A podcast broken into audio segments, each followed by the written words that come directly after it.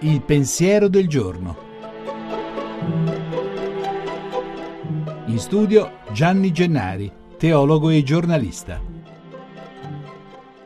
Chi va a messa oggi sente leggere il capitolo 12 del Vangelo di Marco, dove Gesù mette in guardia da quegli uomini di religione che, dice, amano i primi seggi e i primi posti nei banchetti, divorano le case delle vedove e pregano a lungo per farsi vedere. Dunque esistevano anche allora. È cronaca fresca sui giornali di tutto il mondo e dice che quella messa in guardia di Gesù vale anche per oggi uomini di religione che rivaleggiano per emergere nel mondo anche col denaro, col potere, con l'arroganza di un'autorità che permetterebbe loro ciò che non è permesso a nessun altro. Parla anche di denaro Gesù. Ne ha parlato spesso lui e più volte ha detto che non si può servire Dio e il denaro. Servire ci sono i servi di Dio che danno valore a Lui e a chi ne è, parola di Dio dalle origini, l'immagine somigliantissima, e cioè ogni fratello, a cominciare dai più piccoli. E ci sono anche i servi del denaro, quelli manifesti, ma anche quelli nascosti, che per ministero, cioè per servizio, dovrebbero servire Dio,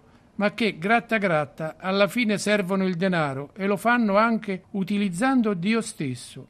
Servire Dio senza servirsene per scopi di mondo.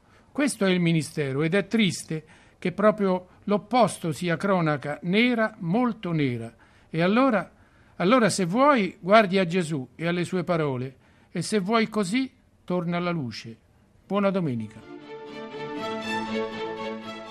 La trasmissione si può riascoltare e scaricare in podcast dal sito pensierodelgiorno.rai.it.